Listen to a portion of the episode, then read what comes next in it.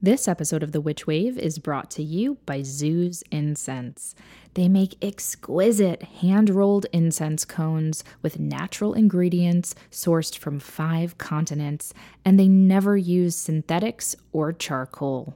I've fallen nose over heels in love with their many magical blends, such as their Moon Mix, which is made from myrrh, sandalwood, and orris root. Go to zouzincense.com, that's Z as in zebra, O-U-Z as in zebra, incense.com, and use offer code WITCH to get free shipping on orders over $20. Let Zouz Incense transform your space into a sanctuary.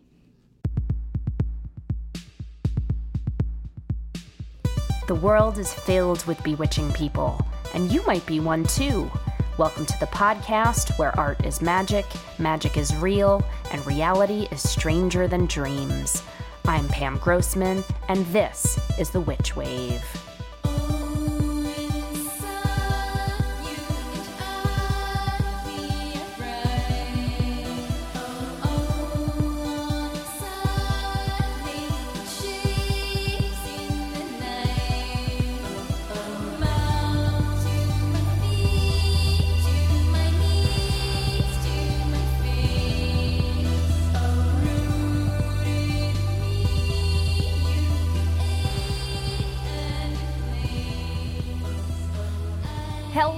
And welcome to The Witch Wave. Yes, witches, it's our 13th episode, and it's a mighty special one because it features a conversation with one of my dearest friends and absolute favorite artists in the world, Jesse Bransford. And I'll tell you all about him in a few moments. But first, I want to talk about the number 13 because it is a number that is very close to my witchly little heart. Like the word witch, the number 13 has been maligned for centuries, but actually has great magic associated with it. And some of those associations are, in fact, quite witchly. But how did the number 13 become considered to be unlucky in the first place? So much so that you'll still find buildings that skip 13 in their floor numbering systems. As Louisa Tish writes in her groundbreaking book, Jambalaya, quote, "Superstition is a belief or practice whose origin and context has been lost to us and or is in conflict with the beliefs of the dominating culture," unquote. And it is hard to find the origin or context of our triskaidekaphobia, or fear of the number 13. There's a really short video you can watch about this, created by my friends Mitch Horowitz and Ronnie Thomas as part of their Origins Superstitions web series. As Mitch explains, fear of the number 13 can be traced as far back as ancient India, where there was a belief that 13 people sitting together was highly unlucky. And in Norse mythology, the trickster god Loki was the 13th deity to show up at a banquet in Valhalla that devolved into violent chaos. Like probably many of you, I first learned of this superstition via the story of the Last Supper, where infamous traitor Judas Iscariot was said to be the 13th person at the table. But we witches know that the number 13 is actually one of the most holy numbers there is. As Donna Hennes writes, quote, "13 is the number of blood, fertility, and lunar potency.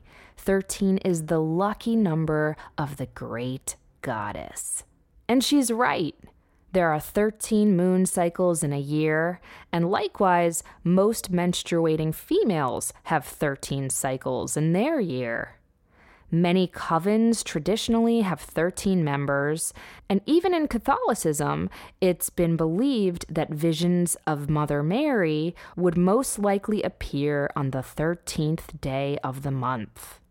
On a personal note, 5 years ago, I wrote an essay for Huffington Post declaring 2013 to be the year of the witch. And in retrospect, it's clear that it was right around that time that public interest in witchcraft began to rise on a mass scale. Back to the present, in just a few days, we'll be having Friday the 13th, another day that has a lot of superstition around it.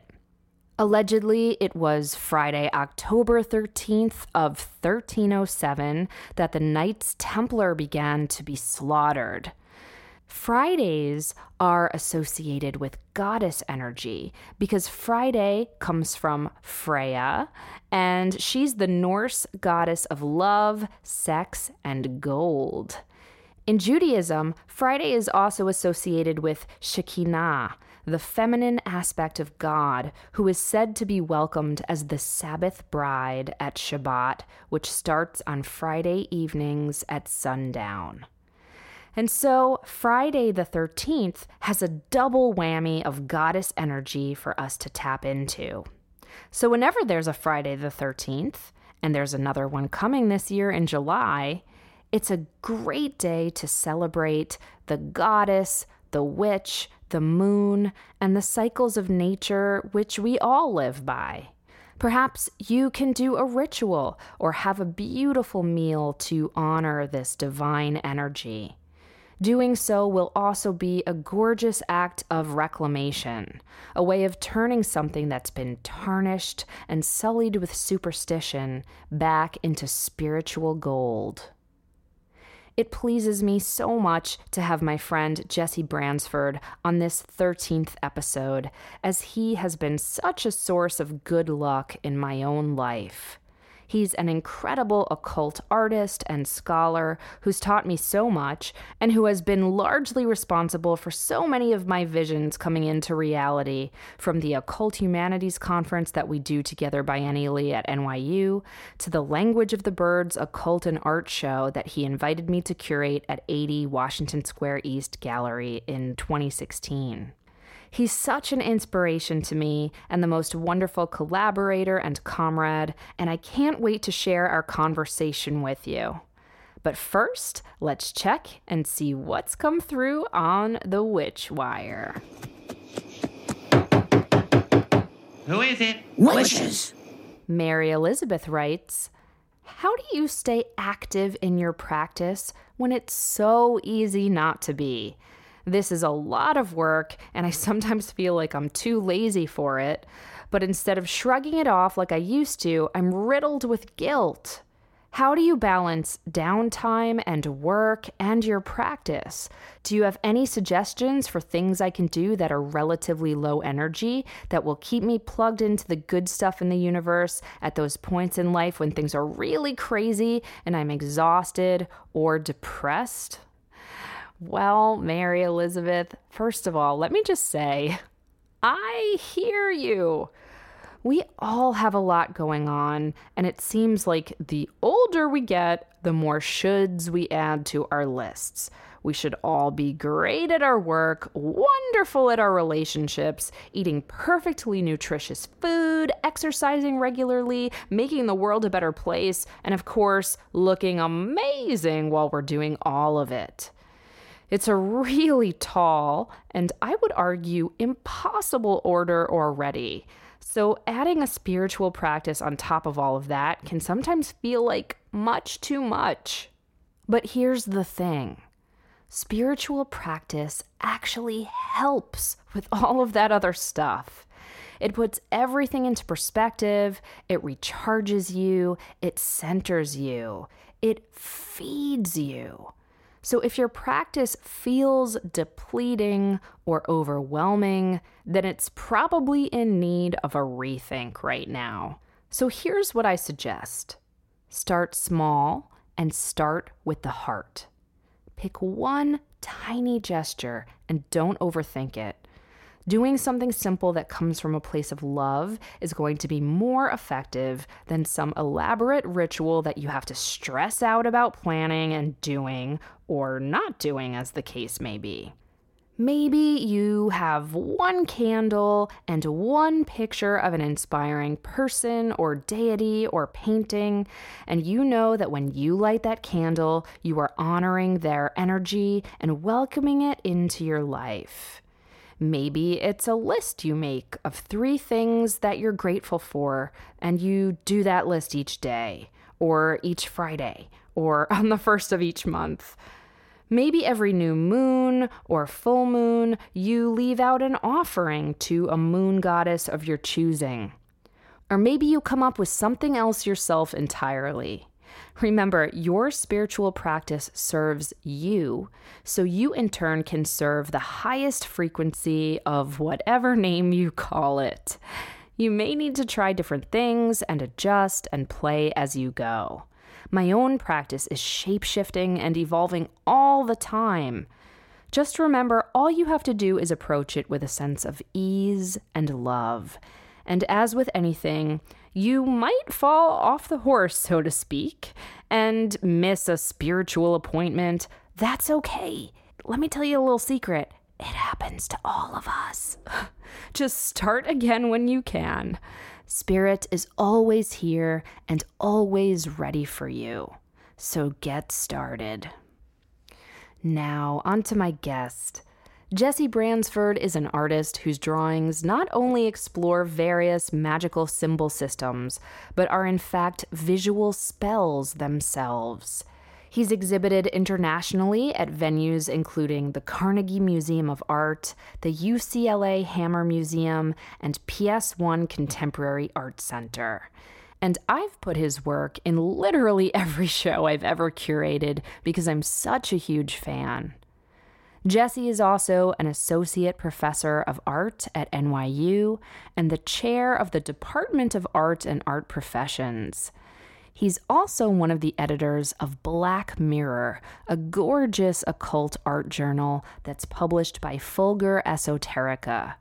And speaking of which, this month, Fulgur Esoterica is also releasing Jesse's incredible book of Icelandic talismanic drawings called A Book of Staves, and I couldn't be more excited for it. Now, I know Jesse very well, so I could talk to him for years, and I have. But it was a rare treat to get to sit with him and really trace his journey as an artist, a magic maker, and a scholar. Jesse joined me in person here in my Brooklyn apartment to celebrate his book release and his upcoming solo art show, which will be opening at Ortega E. Gasset Projects in Brooklyn on April 21st.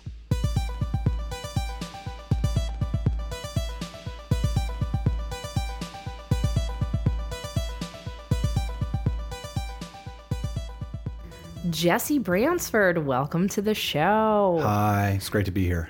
Thank you. Well, I was saying to you offline, Jesse, that in some ways you might be my most challenging guest so far because I know you really, really well, and some might think that that would make this easier, but you know, you and I could probably talk for 70 days in a row while recording, so keeping us on point and succinct is going to be a challenge, but I think I'm up for it. I'm up for it too. Hell yes. Yeah. So I want to start by talking about you, of course, as an artist, even though you wear a lot of different hats. I think of that as your primary identifier in the world. Thank you. It's a battle, and I do have to remind myself on many occasions that I'm actually an artist. Oh, you're an artist through and through. And I often call you an art mage because you are one of the first people that I ever met in person who not only identified as an artist, but as a magician, or at least someone who uses art as a kind of magic working. And that made such a huge impression on me when we met. Gosh, it must have been close to 10 years ago now. It's funny, on that point, I mean, it's something, there are so many contemporary artists that I would consider practitioners, and the more I sort of wear it on my sleeves, the more people I meet that sort of whisper to me that they have a practice. And it's something about my adolescence. And we've talked about this before, but something about my adolescence just made me not care. I don't know. Part of it was my upbringing. Part of it were, relatives and family around me just telling me to be myself. I had a very influential uncle who was gay, and this was, in the 70s when it wasn't okay. Mm-hmm. And I think he was really strong and encouraging, just, being yourself and, flying your freak flag. So one of the things that I also think about you as, though, and we're going to talk mostly about art, but you've also been a teacher. You've taught at NYU for how many years now? More than 15 years. Wow. I think my official docket has me less than that, but they only started counting when I was full-time. I was an adjunct for like 5 years, I think. Okay. And you're also a beautiful writer, and you are a practitioner. You do all of these different things and are involved in so many different projects. But I thought just for listeners, it might be good to start talking about how we even met, which is I used to run this arts and events space called Observatory, which I've mentioned on the show before. And in, I believe it was the year 2009, a friend of yours recommended you to me as mm-hmm. somebody who might be a great lecturer. Mm-hmm. And I don't even remember if we met before that event? No, we didn't. It was an email correspondence, and I showed up cold. And basically I said, hey, Jesse, would you like to come speak? And you pitched this idea of a lecture on the Crowley tarot deck. When I go back and think about that lecture, I just have to laugh. Why? Because it was insane. I mean, talking about the tarot is hard, and I don't consider myself, I have since met people that are real experts in the tarot. And to try to talk about the Crowley tarot in conjunction with the history of the tarot it's just such a mess. And that lecture was all over the place. And I think I felt like I was racing. Oh my God. Well, first of all, you were amazing. And let me just say, this was a relatively smallish room. I think we could fit comfortably 50 people in there. Mm-hmm. And you had so many people show up for your lecture between your students and your friends and, fans of your art that I said to you, hey, we're not going to be able to fit all these people in. Would you consider doing it twice? Yeah. And you were so gracious and generous, and you went through this very complicated, beautiful, inspiring lecture. Yes, at like top speed. It was so incredible. And I could not imagine you doing it again. And yet you did. You just like dug deep. And the second time you were just as like frenetic and energetic and brilliant. And it was really amazing. And I was just like, yeah, this guy is going to be my friend. Like, I don't care what I have to do. I need this person in my life. I think about sort of the touchstones to my relationship to speaking in public and speaking in general.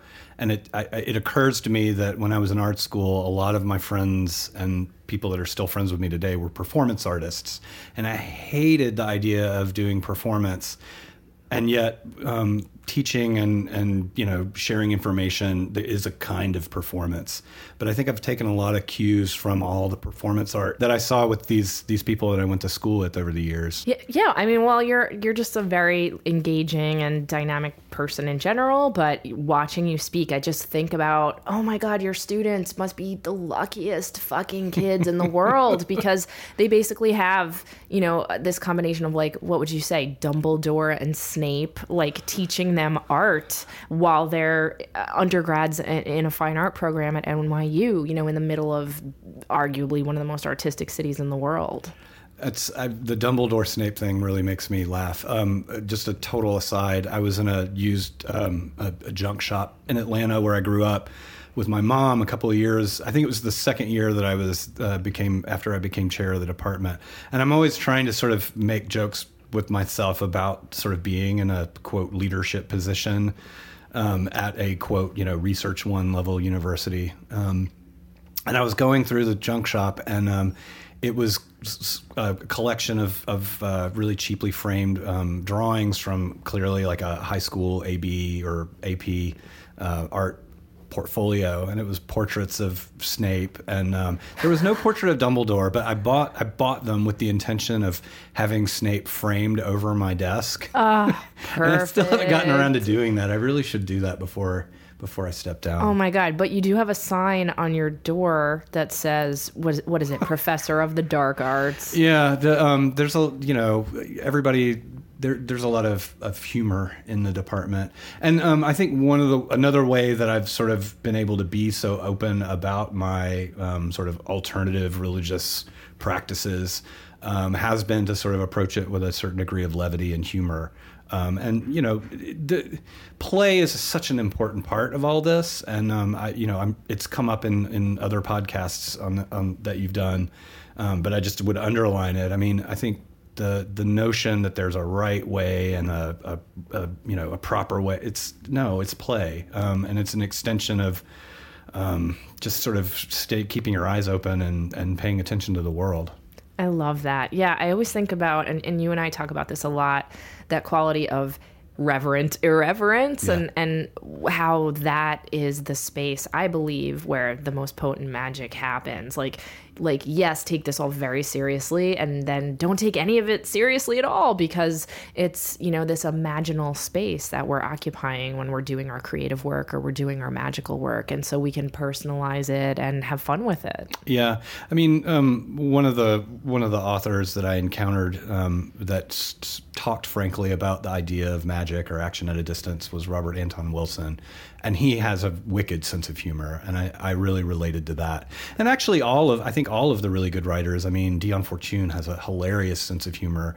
Another artist practitioner that I've been able to sort of have a lot of exposure to, who's just sort of coming into relevance, is Ethel Colquhoun. And she had a sense amazing. Of humor too. And I think, most occultists or esoteric practitioners, or however you want to categorize it, I think there's definitely a big spoonful of humor that's ladled on top.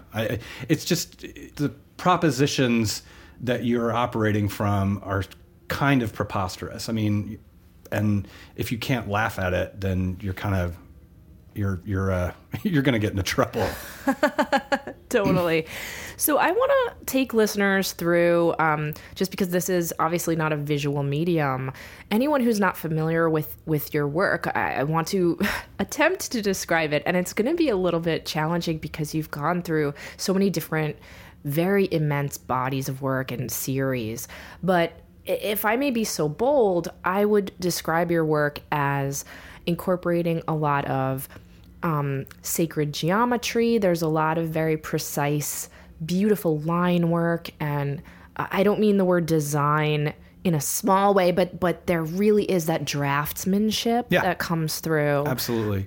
And, there are times that I'll see a piece of yours and I can't believe, and I mean this as such a compliment, I can't believe it came from a human hand, because you have such this precision. And yet you have that, and you're incorporating a lot of different symbolic systems and magical spell work and sigils, which we'll dive into in a moment. Yeah. But you also incorporate this loose, painterly, sometimes watercolor, I believe is a lot of the medium you use, wash, that feels a lot more free. So it's this beautiful tension between precision and then, I don't know, like a liberation kind of energy. No. Is that helpful? No, I think that's a really accurate description. I mean, I can talk a little bit about maybe sort of the origins of my quote style or styles. Please. I think a lot of it really had to do with sort of growing up on the cusp of the computer and sort of realizing, recognizing the computer as a tool for creation really early on. It's just to date myself. I think when I took a class in college on Photoshop, it was Photoshop 3. Wow. I think, that was a long time ago. Just brush that dust off, Jesse. Exactly. But one of the things that fascinated me, not just was working with the tools, but sort of realizing that it was still drawing, or that that I think of myself as a person that makes drawings. To call myself a painter just seems a little disingenuous, because I'm not really making paintings. I've really made a concerted effort to stick to paper and or sort of mural work. But the computer really sort of opened my eyes to, I could see that the way that we make things and the way that we look at things was about to change pretty radically. This is like 1994, 5, 6, somewhere around there. And I picked up the tools and started working with them. And over time, and I try not to participate in dialectical thinking. I mean, I think it's useful. You're going to have to define dialectical. Well, just for this, some that, of my listeners. You have these two things. The idea, I think one of the big dialectical or binaries that was at work when thinking about the computer was the difference between, like, the machine versus the hand, or the machine versus the human, the hand drawn versus the computer produced. And I was playing a lot with that. So the desire for precision in the line work is really born out of an early obsession with trying to emulate the precision that technological techniques can bring to, like, line art. Yep. And it wasn't just, obviously there are technologies that have been doing that long before the computer. I mean, the whole history of posters and prints and woodcuts and all that sort of creates an unbroken lineage or history. But for me at the time, all of that was really sort of like coming into question again. So it's really interesting because your earliest work definitely also has a little bit of a tinge of like sci-fi and Star Trek and a little bit of Dungeons and Dragons. Yep. Like, I feel like I kind of know the kid you were, or at least part of the kid that you were. Yeah. So how did you then go from that point into magic? What got you into magic and the occult? And when did you start incorporating that into your artwork? It's a really weird, I mean, there's several different threads. The first thread, interestingly enough, was being raised in a completely agnostic home environment. My parents were radical in their belief that whatever spiritual or religious beliefs I decided to come to should come from me and not from anyone else. Growing up in the southeastern United States, there's a lot of religious fanaticism down there. Yeah, and you grew up in Georgia and Tennessee. My parents were from western Tennessee, very rural. My parents were part of what they call the New South. They were not the first, but they were college educated and moved to the big city and all that whole narrative. Mm-hmm.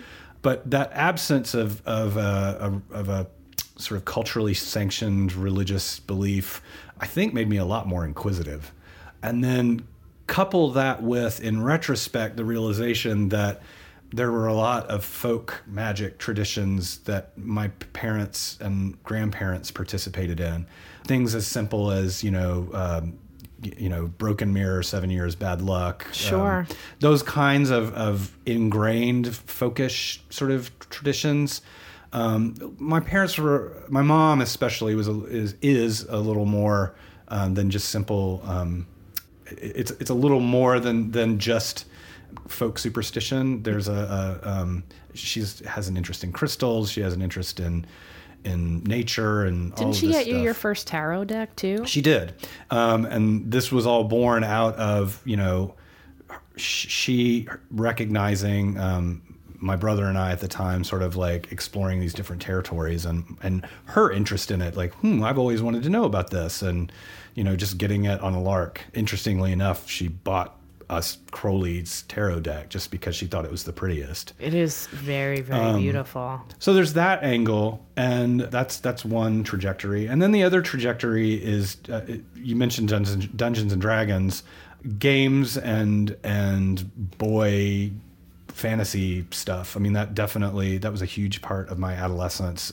I was a geeky kid. I didn't have a lot of friends. I mean, I did actually, but I didn't have, I spent a lot of time by myself. Mm-hmm. And that solitary time is, the space of reverie. And, there was a lot that the fad at the time, the Child of Star Wars, 1977. I mean, I remember it very clearly. And, we can talk about that as science fiction, but it was also, there's a heavy dose of fantasy, mythological speculation in it, coming back to it and reading Joseph Campbell in college, or, that was an access point for it. So there's that. And then finally, there's just a deep and abiding interest in knowing as much as I can about stuff that's not me, you know, knowing about the world and being interested in the world. I was a precocious adolescent. I, you know, smoked pot and took drugs. And I think that had, not to trivialize those experiences, that definitely had an effect on my, you know, my outlook. Anything that sort of availed itself to a super sensible space was sort of to be investigated. So it sounds like you had a lot of different inputs. But eventually, you know, you find your way to fine art, you start doing these drawings. And as I recall, some of your earliest drawings that involved the occult were a series that you did that kind of worked their way through the planets. Yeah, is that right? Yeah. I my education involved a lot of reading. And I stumbled upon, I did a double degree in college, and the academic degree was in the history of the sciences, or what they call science and technology studies. It's a long, circuitous, I mean, I just kind of ended up there, but through the history that I was learning from that perspective, I ran into the author Francis Yates, and Francis Yates wrote a couple of amazing books about memory theaters and memory palaces. It's a Renaissance, or actually it's from antiquity, and has a history that basically ends in the Renaissance, of how to construct spaces for memorizing oratory. But it becomes increasingly magical and occult because it's trying to include everything. And I saw one of the drawings that's reproduced in her book, The Art of Memory, by a Renaissance scholar named Camillo.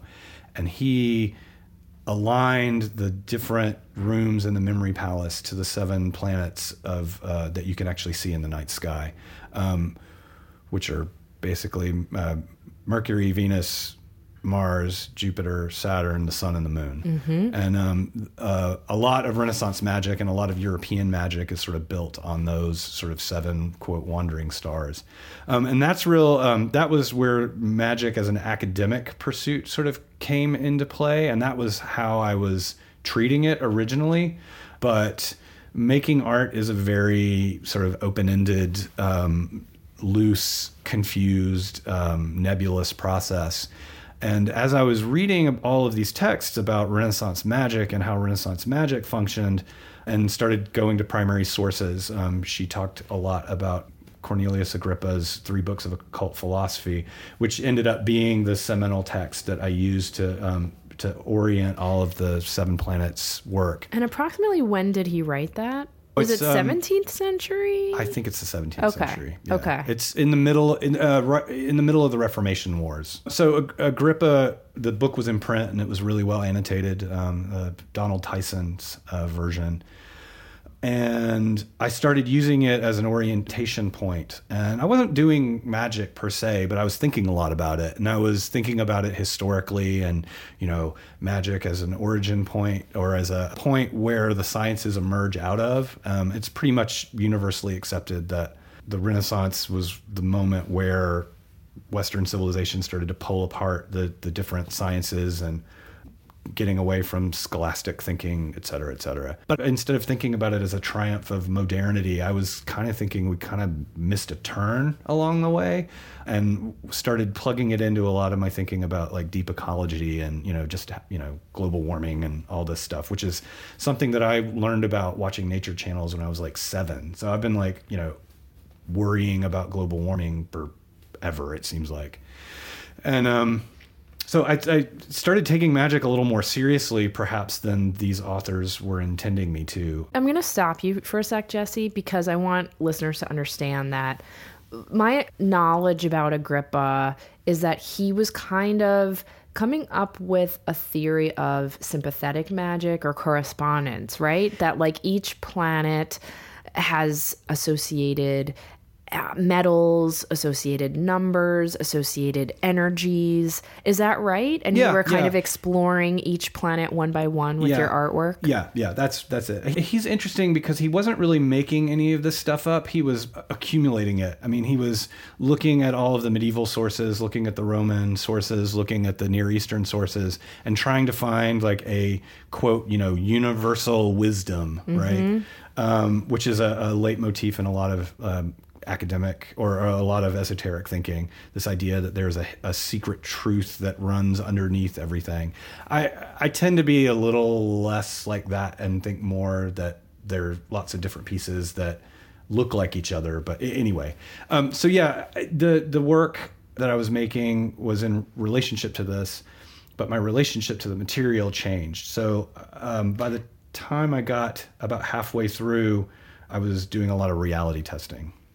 I want to hear more about that. We are going to take a quick break and we'll be right back. Today's episode of The Witch Wave is brought to you by Blood Milk Jewels. I have loved Blood Milk for years because each piece of their jewelry has a story that adds to its aesthetics and talismanic qualities. Their designs are inspired by seances and surrealism and shadowy goddesses and so many more of my favorite things. They use materials like sterling silver and natural crystals and gemstones such as moonstone, labradorite, and onyx. And so each piece is crafted to be psychic armor. I also love that they've been handmade in Philadelphia using local resources since 2008, and that it's a female-owned and operated company. So check out bloodmilkjewels.com and adorn yourself with dark, sparkling beauty. Welcome back to The Witch Wave. I'm here talking to Jesse Bransford.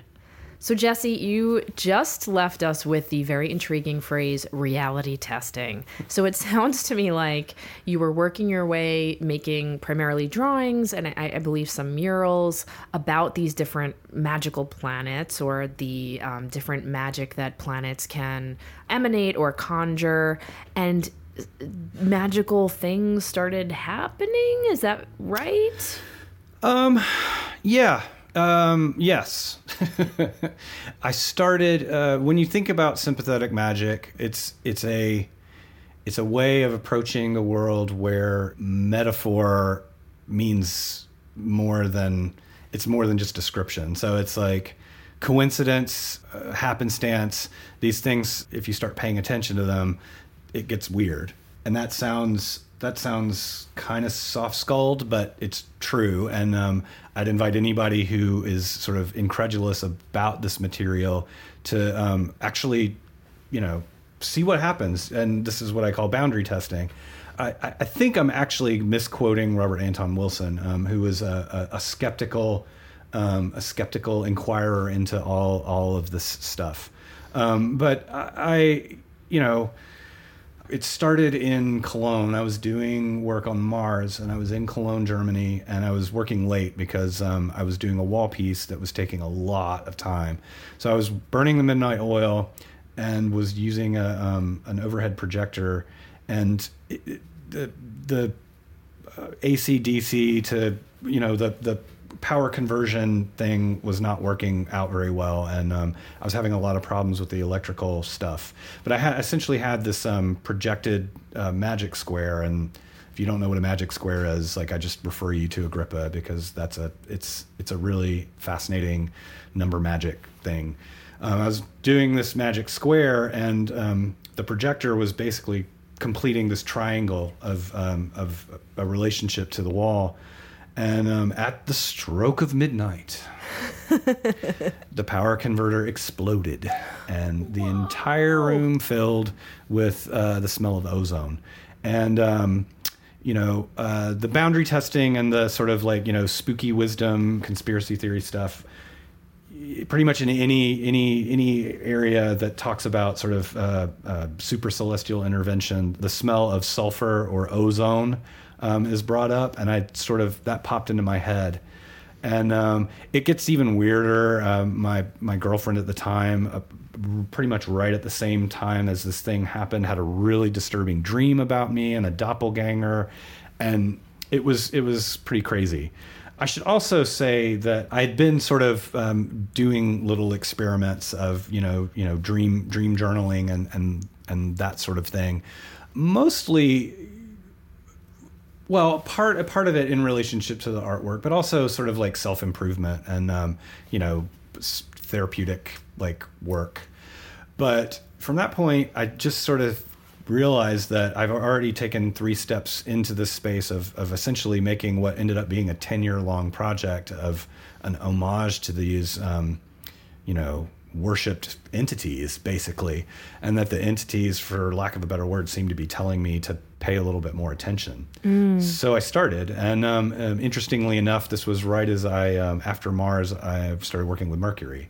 And this, if you're familiar with the symbolism of the planets, Mercury is the bearer of messages between heaven and earth. And so that was, it started to ramp up at that point. And then it really got its full tilt when I started working with the moon. And when I started working with the moon, it was the first specifically feminine image that I had been working with. And I was also thinking a lot about sort of my interest in feminism and my interest in the divine feminine and all of these sort of different categories. But more than anything, I just started doing what we would call basic lunar worship, full moon rituals, starting to observe the traditional pagan calendar of, the lunar cycles and the season cycles.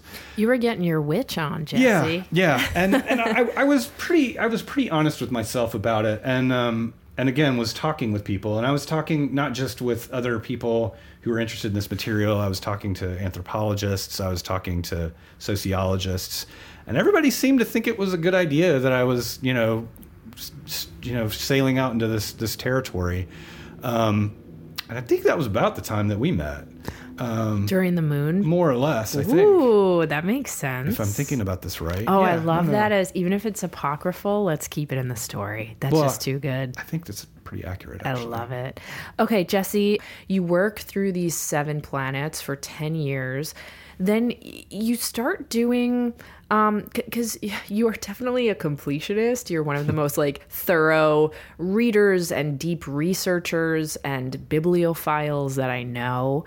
So you don't do anything halfway. After the planets, I think that's when you got into Tantra drawings. Is that right? So, or you got more into Hindu kind of mystic paths, and then you eventually found your way to Icelandic magic. I just want people to know that you are... you started broadening out a lot of the different systems that you were studying and started noticing relationships between them all. Absolutely. The word I use is syncretic, but I've since learned that there are other words that syncretic is actually in opposition or is a different way of thinking about this idea of the perennial wisdom. And I actually think I think syncretic is a better word for me, because I do think that there are truths, plural, but I found that the tendency to try to glue everything together did so, or often does so, at the expense of the origin point of the culture from which the material comes from. And I think there are good things about this way of approaching things, and there are bad ways about it. But suffice it to say, I would find material, it would interest me, and I would pursue it. I made an allusion to this idea of self-work or self-improvement. And I started doing yoga around this time, and it was sold to me as exercise, but I very quickly realized that it's a magical tradition. And this is something that the Americanization of yoga has chosen to leave behind in a lot of the more sort of commercialized versions, which is what it is. But I realized that I was very interested in the spiritual path that yoga has attached to it. And one of the more obvious ones, obvious spiritual paths, is Tantra, which is, obviously very much... attached to the idea of embodiment and a relationship to sort of pleasure through the body, or just, again, more boundary testing. I mean, it's a 2,000-year-old science of mind-body boundary testing. Mm-hmm. And it's not just sexuality, right? I know that's a big part of it, and a lot of people who might hear that word think of like sting and tantric sex and all that shit, but... I mean, that's a part of it. Sure, but my understanding is that there's more to it than just that. Well, the teacher that I was working with was pretty funny because I'm not particularly limber. I'm coming to this in my early 40s. So, there's a lot of damage that can't be undone, right? And he said, you're not the most flexible person, but you know how to breathe. And I think, ultimately, what yoga is about breathing. It's about, the inhale and exhale, the interiorizing and exteriorizing of breath as like a recognition that like we are both in and of the world that we inhabit. Mm. And it's, it's a very talked about thing, and it's the New Age movement is it's a benchmark for the New Age movement. This idea that there is no distinction between the mind and the body, but it's true.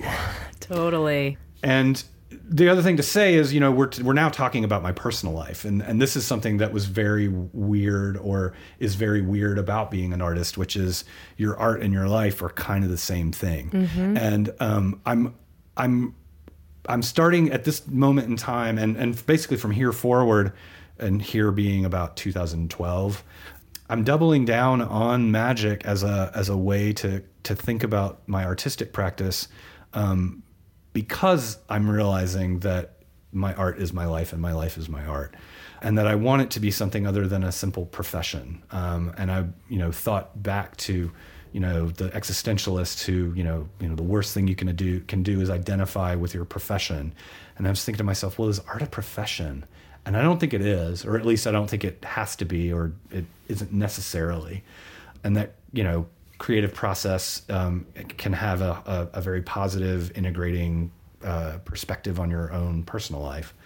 So anyway, it was a series of revelations for me to recognize that, I'm living this life as an artist, and that the two are connected. I love that you brought that up, because that gets me to a piece of yours that, as just a big fan of your work and also your friend, I think shifted things, at least if not for you, certainly in the way I thought about your work and frankly thought about art and magic in general, which is a piece that you did called Aqua Soul.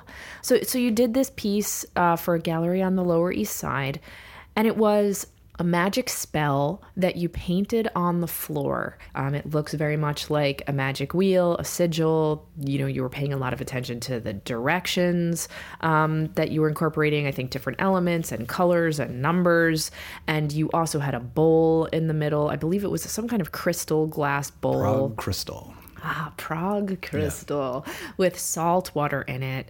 And the idea was that the water would evaporate and the salt crystals would be left behind. And this was a gesture or a magic working you were doing for the artist David. It was, in my opinion, a very generous piece of work, because not only are you doing it for this other artist that you have a relationship with, or that you're friends with, but there was no way you could sell it. It was as much in the space of like, it wasn't performance art or video art or anything like that, but of the similar ilk, in that no one could have really bought that piece, unless I suppose you like recreated it for them in their house or something. Like, no, you're getting to a pretty important point of how I think about a lot of my work. Exactly, and. It also just seemed to crystallize, if you'll forgive the pun, the idea of art as a spell in both the way that you approach, I believe, a lot of your artwork, and frankly in the way I look at art. So I'd love to hear you talk a little bit about that piece, and I know you've done a lot of similar kind of work since then. No, there are a couple things to talk about. First of all, is again, it's like making a sort of publicly personal gesture. I'd known David for like about 6 or 7 years at that point, and we were both very involved with the gallery Feature Inc. We also showed at a gallery in Miami and had shared exhibitions simultaneously. So the piece that I did for him was in the foyer of the gallery, and David was the solo exhibition, and my work was just sort of like the appetizer, if you will. And the space itself was, you know, reasonably liminal, and I had been thinking a lot about floor works and the difference between the way that painting or drawing can activate on a floor, in a floor environment, and how that's sort of more, it's different. It has like a kind of chthonic sort of elemental feel to it. And it's also about place and space as opposed to something that's like framed or on a wall, right, that some people might read as decorative. I mean, that's not fair to say, but I feel like a floor piece somehow like establishes like this is the energy of the room. Well, and it was also trying to be the energy of the moment of the two of us, like, you know, having an exhibition at the same time. And David's a Pisces. Poor Pisces. Sensitive souls. David's a Pisces, and interestingly enough, he drowned as a child. He tells the story quite eloquently, and I can't do it justice, but suffice it to say, he drowned as a child. And in our conversations, something that kept coming up over and over again was what he called water problems. And so the piece was built around the idea of trying to help alleviate some of these, quote, water problems. And I thought that the idea was that the drawing sort of encapsulated all of this energy, and it was sort of built around the idea of his status as a Pisces. I took his birth time and did a quick chart, and there were references, which, I mean, I could barely remember the name of the piece just now, so I won't try to go too far into that, but it was built around an idea of these sort of diagrammatic drawings as a loose portrait of David. And then in the centerpiece of it, this bowl of salt water that over time the water evaporates. And so as the water evaporates, it's supposed to be dispelling like any negative associations that David has with his wateriness. There's a long... I mean, I think this piece, David and I are going to have a lifelong conversation about this piece, because the jury's out as to what exactly the result of the working was. But that's another story. On that note, we're going to take a quick break, and we'll be right back. Hey guys, I was just sent a pair of headphones from Studio Sweden, and I'm really digging them. Studio is a new headphone company that decided to come up with an affordable alternative to all of those overpriced brands out there. You know the ones. And they've done a really terrific job. Studio headphones have super stylish Scandinavian design, come in both earbud and over-the-ear options, and are Bluetooth enabled with over 24 hours of active battery life. And they come with a tangle-free cord option that's removable if you're old school like me. I like a cord. What can I say?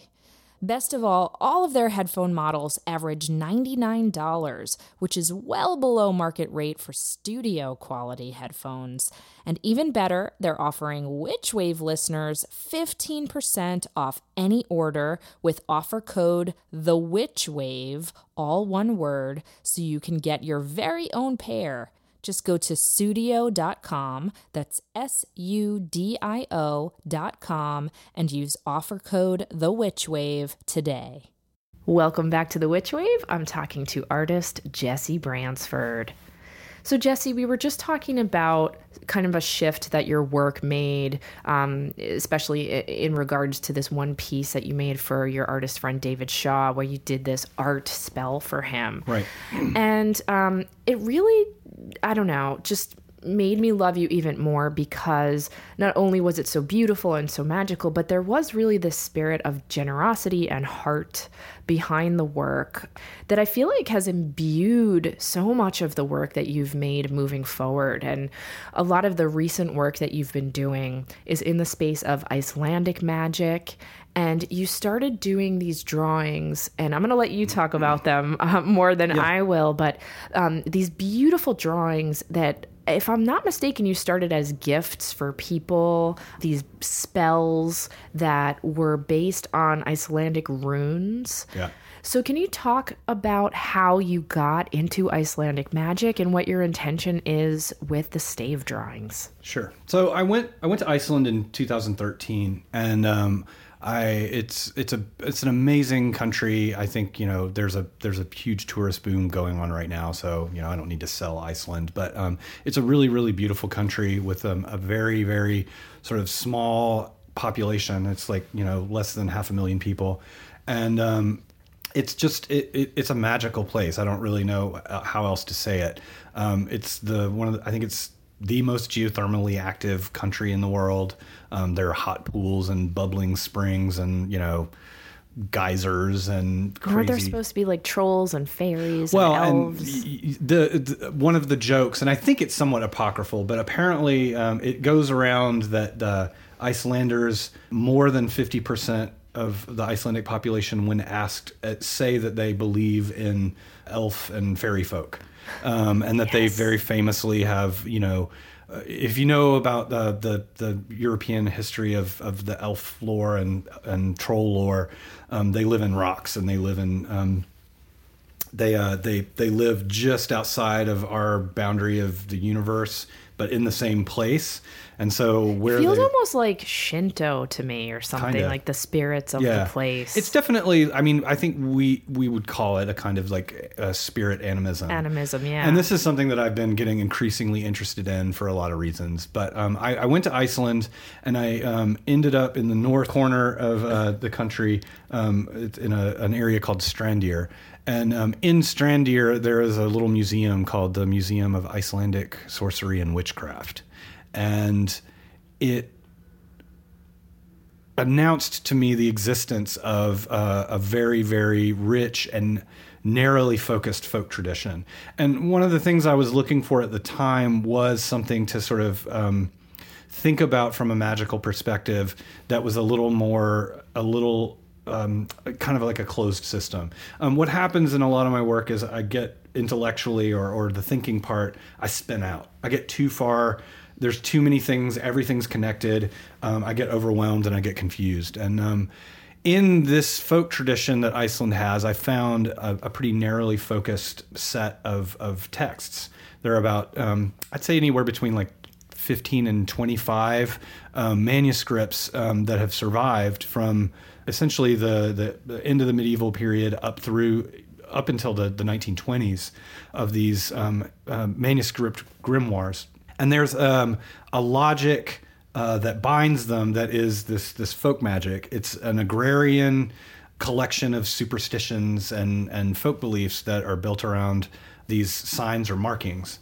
There are other examples of this in pretty much any culture, but because it was so finite, I went from Strandir, I went back to Reykjavik and went to the National Library and found the catalog that basically, you know, here are the extant sort of witch manuals that existed. Another thing that's interesting about Iceland's witchcraft tradition is that there were a lot of men, and there were a lot of it wasn't all men, so there was a little more gender fluidity in the history, if you will. The witch trials and witch burnings, which were the last in Europe, were almost universally men. So I was really attracted to it and was doing a lot of research and work with it. And then from there, it sort of opened up, and I started learning about sort of like contemporary heathen practices and the dream vision magic that they have is called Seath or Seathir.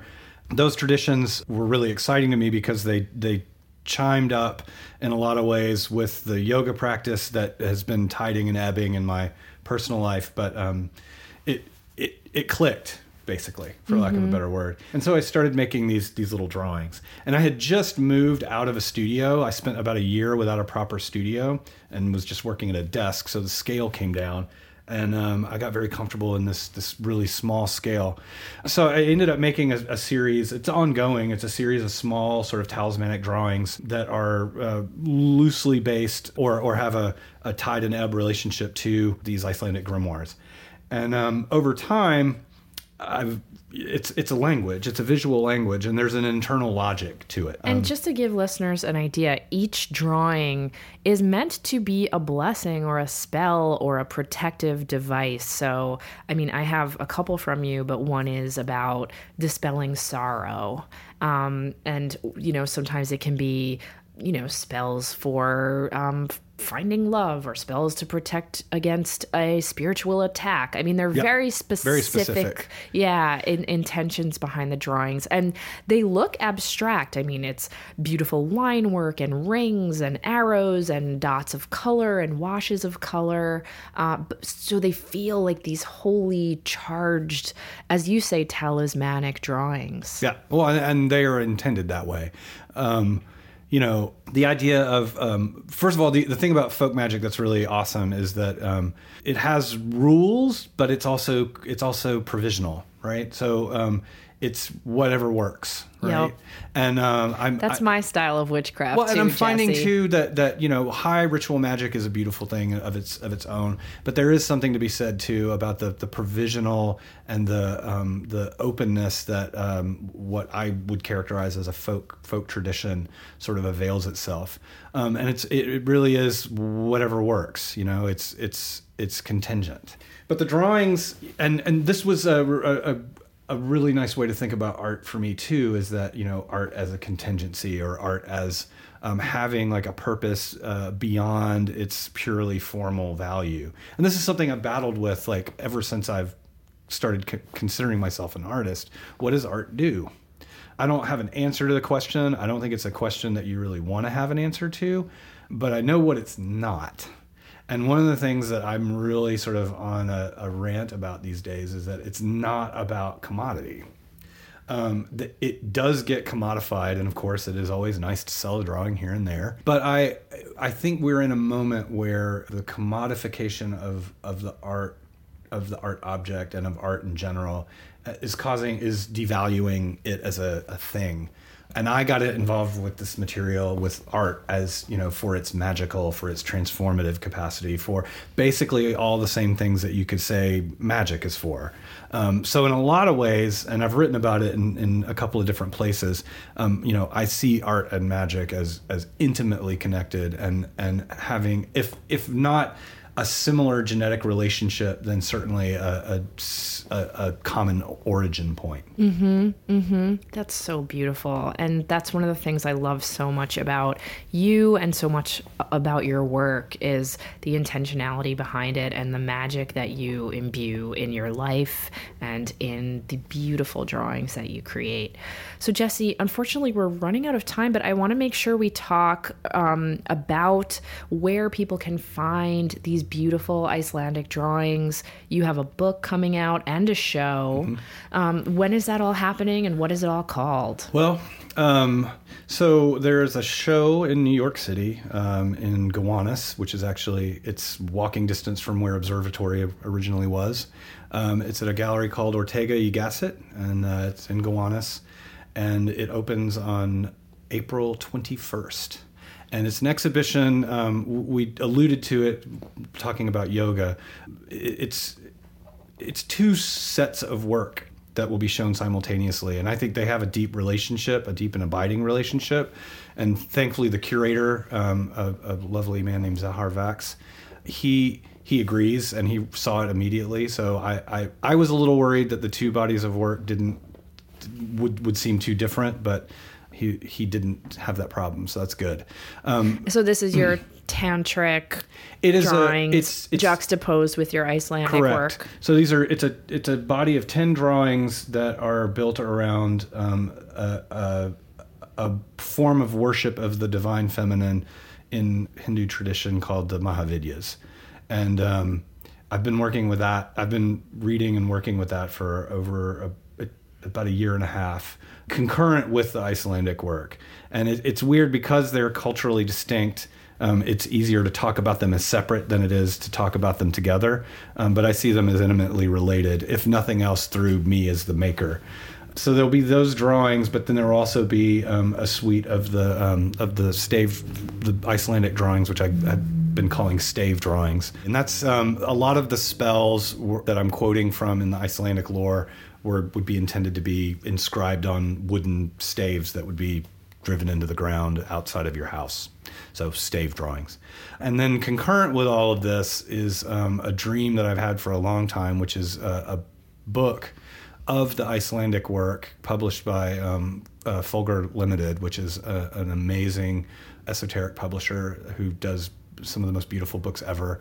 You know, we know Robert, and we've worked on other projects with Robert. Yeah, Robert Ansel, who's run Fulgur for over 20 years now, creates the most exquisite art books that have to do with magic, or he would call them talismanic books, that you could imagine. So I can think of no better match than you and Fulgur, Jesse. He and I really bonded on this idea of the idea of the talismanic. I mean, you know, his first book was a book of Osman Spare's drawings, and he treated it as a magical object. And if you see these things in person, they are charged the same way that I think I would intend my drawings to be.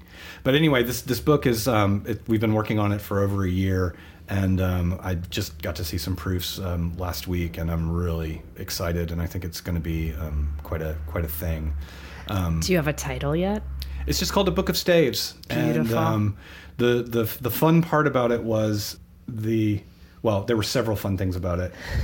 I used a particular text from the Poetic Edda. Can you tell folks what that is? It's the collected poetry of the Norse traditions. They were written down in Iceland in about in the late medieval period. It's the oral tradition committed to writing. So Neil Gaiman's book on Norse mythology is his retelling of a lot of the stories from the Eddas, correct? Correct. Yeah. So the poems themselves are quite beautiful, and there's one in particular called The Sayings of the High One, which it's a poem spoken by Odin. And he's naming all of these different spells and talking about where magic comes from and explaining where written language comes from and these types of things. So I've gotten to work with some amazing people on the text part that accompanies the drawings. In particular, the translation that I'm working with is the Oxford translation, which was done by this amazing woman, Carolyn Larrington. And then a very generous and amazing anthropologist/archaeologist named Robert Wallace puts the work into context from that perspective. He's also, I think he identifies as a practicing heathen. Love it. And then I wrote an introduction where I sort of lay a lot of the things that we've been talking about here today in text. And then the best part about it is it's been translated into Icelandic. There's something really important to me about it was this idea of sort of paying homage to the origin point of the material. And it just so happened that I had access to someone, a native speaker, who was able to sort of back translate. And the Icelanders that I know are pretty weirded out because they all speak English. So the idea of taking an English text and back translating it into Icelandic is kind of silly. But I think for me, it's a gesture of reverence. And Robert Ansel, the publisher, actually put it in a really beautiful light. He said, yeah, there's just a handful of people that could actually read the Icelandic, but seeing the text on the page next to the English is like having like a foreign voice whispering in your ear. That's beautiful. And Jesse, you look like a Viking. So I feel like you're, stepping into your full power with this Icelandic magic work. I'll take that. Yes. When is the Book of Staves available, Jesse? So it's been announced on the Fulgur website, Fulgur, fulgur.co.uk. That's the way they do it in the United Kingdom. It's been announced. I don't think you can pre-order it yet, and it's supposed to be. We're as of right now, we're going to have a release party the night of the opening, so there should be copies of it on hand. So awesome. If you're in the New York area, come out to Brooklyn. Ortega E. Gasset. April 21st, 6 to 9 p.m., I believe. Fabulous. Well, I can't wait to see you there and celebrate all of this beautiful magic that you've conjured. Jesse Bransford, thank you so much for being here. This has been a pleasure. That's it for the show. Thank you again to Jesse Bransford for joining me. I'm so lucky to call him my brother from the capital M mother. and be sure to check out his magical artwork at jessiebransford.com or on Instagram at jessiebransford. Do you have questions, feedback, need some witchly advice, or just want to let me know about something magical that happened to you?